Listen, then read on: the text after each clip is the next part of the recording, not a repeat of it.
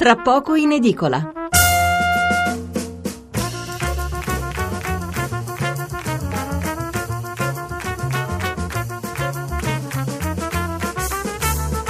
Buonasera da Stefano Mensurati e benvenuti all'ascolto di Tra poco in edicola, la rassegna stampa notturna di Radio 1. 800 055 101 il numero verde per intervenire in diretta, 335 699 29 49 il numero per mandarci un sms. Quasi tutti i giornali di venerdì 30 marzo aprono con i dazi che sono lo studio della Casa Bianca, dazi che ancora non sono in vigore ma che potrebbero colpire anche merci e prodotti italiani come la Vespa e l'acqua San Pellegrino. Grandi titoli, molti commenti, ma lo vedremo più tardi. Eh, la seconda notizia in ordine di importanza è senz'altro quella dell'arresto a Venezia di quattro kosovari che volevano far saltare in aria il ponte di Rialto. Questa è l'apertura di diversi giornali del Triveneto e comunque la troviamo ben evidenziata ovunque. Da segnalare ancora le indagini sul pestaggio mortale di Alatri e poi la sentenza con la quale sono state assolte a Trani le agenzie di rating che, secondo l'accusa, avevano declassato l'Italia per ragioni speculative, distorcendo, quindi il mercato, ma insomma il fatto secondo i giudici non costituisce reato. Allora veniamo alla nostra puntata di questa sera che sarà piena di interviste e approfondimenti. Fra poco avremo in linea la signora Rosalba Castro, vedova di Salvatore Failla, uno dei quattro tecnici italiani rapiti in Libia eh, un anno e mezzo fa, due dei quali purtroppo sono stati uccisi. La notizia è che la Procura di Roma ha chiesto il rinvio a giudizio per i dirigenti della Bonatti, la società per la quale lavoravano, perché? Perché non avevano innalzato le misure di protezione, nonostante il forte rischio di ritorsioni contro l'Italia per l'arresto qualche giorno prima di alcuni scafisti, un rischio del quale erano stati avvisati. Subito dopo ampio spazio alla guerra commerciale fra Stati Uniti e Europa, cercheremo di capire non solo le ragioni ma anche gli sviluppi, perché è chiaro che queste sono soltanto le prime mosse di una partita che si annuncia molto complicata. Naturalmente la vedremo soprattutto nell'ottica italiana perché la nostra economia, come ben sappiamo, dipende tantissimo dalle esportazioni. A partire dall'una e mezza altri due approfondimenti, una piccola ma bella notizia che arriva dall'Umbria e che riguarda le zone terremotate, ma non ve l'anticipo. E infine una riflessione su quello che sta succedendo in Venezuela, dove, come avete sentito anche poco fa nel giornale radio, il presidente Maduro è stufo di un Parlamento in mano all'opposizione che ha fatto, ha deciso di esautorarlo, insomma una specie di colpo di Stato che non si capisce bene perché sembra interessare poco i nostri giornali. Sentirete poi, ci saranno sì e no 4-5 titoli in prima pagina su questo argomento. Ancora meno titoli sulle indagini sulla morte dei nostri due tecnici in Libia perché in prima, io ho qui una sessantina di testate, in prima non c'è assolutamente nulla, neanche sui giornali sardi o siciliani, che sono le regioni d'origine delle due vittime. Allora veniamo quindi subito all'approfondimento. Ricordo soltanto i nostri recapiti 800 055 101 il numero verde 335 699 29 49 il numero per gli sms. Come preannunciato abbiamo in linea la signora Rosalba Castro, la moglie del nostro operaio Salvatore Failla, che assieme a Fausto Piano fu rapito e ucciso eh, un anno fa. Signora Rosalba, buonasera.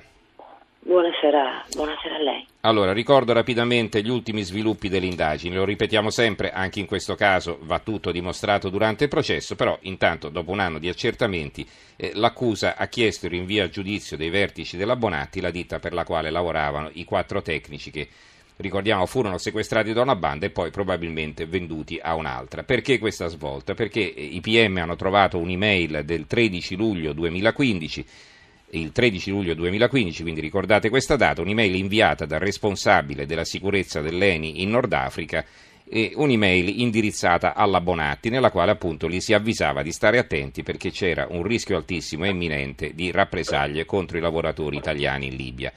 Passano sei giorni e il 19 luglio i quattro tecnici vengono rapiti. Eh, come sempre succede in queste circostanze, eh, l'Italia si mette in moto, stavolta però senza successo, e il 2 marzo dello scorso anno, durante un trasferimento, Salvatore Failla e Fausto Piano vengono uccisi. Gli altri due tecnici, Gino Pollicardo e Filippo Calcagno, invece riescono a liberarsi da soli, così hanno raccontato due giorni dopo l'assassinio dei due colleghi. Allora, l'accusa, e, e ora è questo, su questo che voglio sentire cosa ne pensa la signora Failla, è che la Bonatti non solo non ha innalzato i livelli di sicurezza nonostante l'avvertimento dell'ENI, ma fece spostare i quattro con una camionetta senza scorta eh, quando si sapeva che la zona era molto molto pericolosa. Allora, signora Failla, Quando lei chiese spiegazioni sulle misure di sicurezza, cosa le avevano risposto? Salvo ha viaggiato sempre così, quando faceva questi cantieri.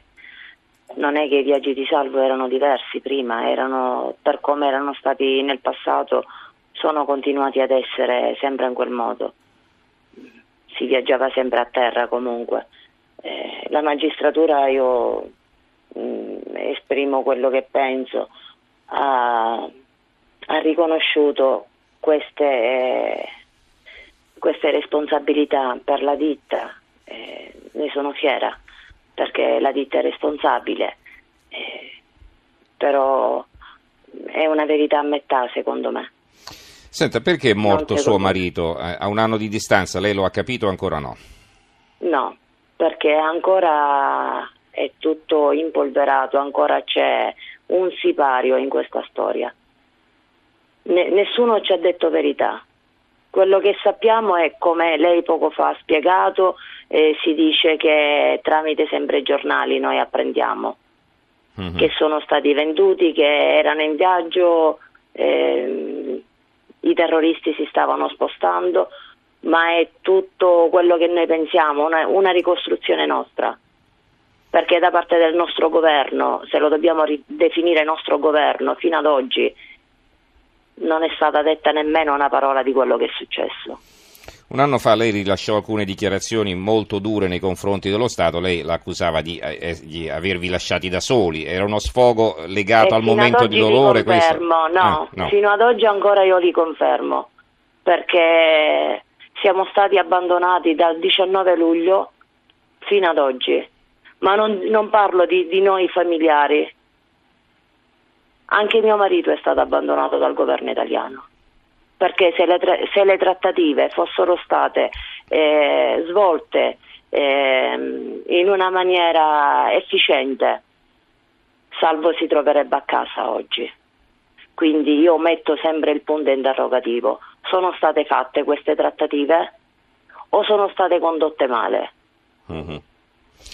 Senta, da allora lei che tipo di sostegno ha avuto? Le è stato per esempio offerto un lavoro, qualcosa, un risarcimento? Lo Stato ci ha fatto un biglietto aereo nel primo volo di linea e ci ha rispedito al paese con la bara. Questo è stato in grado di fare lo Stato. Mi scusi signora, eh, la domanda, ma quindi voi come vivete? Come fate a tirare avanti? Perché era Salvatore, suo marito, che portava lo stipendio a casa grazie a Dio non ci manca niente perché Salvo ha lavorato sempre. Lei ha Tiriamo dicem- avanti, ma non è quello quello che ci fa male. Quello che ci fa male è che fino ad oggi noi da parte del governo non abbiamo avuto nemmeno una, una parola di, di quello che è successo, una ricostruzione dei fatti. Abbiamo sofferto otto mesi, sia, soprattutto Salvo. E ancora ad oggi continuiamo a soffrire nel nostro dolore e non sappiamo quello che è successo. Questa è la cosa che ci fa ancora più male. Lei a dicembre ha presentato la domanda per ottenere la pensione che spetta ai familiari delle vittime di guerra e di terrorismo. Che cosa è successo? Ce lo racconta? Io avevo presentato una domandina di la richiesta per la pensione di reversibilità, non quella che ci viene data per, per questa situazio, situazione di, di, terrorismo, era una semplice pensione di, di reversibilità e mi era stata rifiutata. Poi, dopo tutto quello che è successo, perché i media mi avete aiutato, abbiamo risolto in pochi giorni tutta la situazione e mi è stata accettata. È stata accettata, però lei lo sa sì. che è previsto un risarcimento per, ter- per i parenti delle vittime del terrorismo? Sì, quello lo so, ma quella sarà una certificazione che la Procura eh, ci, ci rilascerà più avanti. Beh, C'è stato detto poi anche questo, alla cioè, fine. Perché è chiaro che suo marito è stato rapito e ucciso da un gruppo di terroristi, non è che serve una dichiarazione in carta bollata dell'ISIS, no? Eh, lo so, mm. eh, lo so. E purtroppo in questa situazione, guardi, è difficile anche gestire anche queste pratiche burocratiche. Senta signora, situazione... mm, prego, prego, sì. mi scusi l'interruzione. No, è, è tutto il contesto che ci circonda che ci fa male, anche le pratiche burocratiche, perché eh, tante volte una inceppa anche per una certificazione. Eh, la, Bonatti, eh, la Bonatti, la Farnesina, la Regione, il Comune, si è mosso qualcuno oppure no? In che senso si è mosso qualcuno? Per darle una mano, un conforto, un aiuto, non solo economico, ma insomma voglio dire, hanno preso contatti con voi dopo che si è conclusa la vicenda così tragicamente da un anno a questa parte o da allora siete rimasti soli? Beh, ogni tanto no, la, la, ditta, la ditta ogni tanto sì, abbiamo avuto dei contatti con la ditta, sì, ma solo con la ditta. Le istituzioni? Assolutamente, nessuno. Fino ad oggi nessuno. Senta signora, eh, suo marito è chiaro non tornerà più, ma eh, insomma il fatto che a questo dolore tremendo si aggiunge anche questa frustrazione di vedere le istituzioni indifferenti. Allora le, le, le do questa opportunità, cosa chiede a chi ci governa? Io sono del parere che le responsabilità, i, i politici, io faccio una, un annuncio ai politici, chiamo loro di, di muoversi e di, di interessarsi un po' a noi, perché noi siamo stati dimenticati e soprattutto dai, dai, dai, politici siamo stati dimenticati, le responsabilità sono soprattutto loro, sia, da, sia, sia, da, prima che siamo stati sempre dimenticati in, po- in poche parole, mm-hmm. Perché non abbiamo avuto nessuna presenza politica che sia interessata a noi anche per quanto riguarda eh, di accertare alcune responsabilità. Eh, lei ha ancora contatti con i familiari, per esempio, della famiglia Piano, eh, con i familiari di Fausto Piano, l'altro eh, tecnico che è morto in Libia, o con i familiari sì. degli altri due eh, operai rapiti assieme a suo marito? Sì, ogni tanto abbiamo qualche contatto così. E loro come vivono questa situazione? Vi siete scambiati insomma, punti di vista su questa storia? Come vivono? La signora della Sardegna vive la mia stessa situazione, quindi i due che sono rientrati, che sono stati liberati, ne vivono un'altra perché due famiglie piangiamo, due famiglie soffriamo e gli altri due invece no, la loro famiglia è di nuovo ricomposta. Quindi viviamo due dolori di, diversi comunque. Siamo in contatto ma sempre relativamente, mm-hmm. non è che... Signora Castro, eh, io la saluto, la ringrazio, eh, seguiremo la sua vicenda perché quel che ci ha raccontato eh, davvero eh, non ci fa bene, insomma, eh, ci io fa anche vergognare. Mm. Queste, queste indagini che sono state svolte dalla magistratura, secondo me, risalgono solo a metà di, di responsabilità.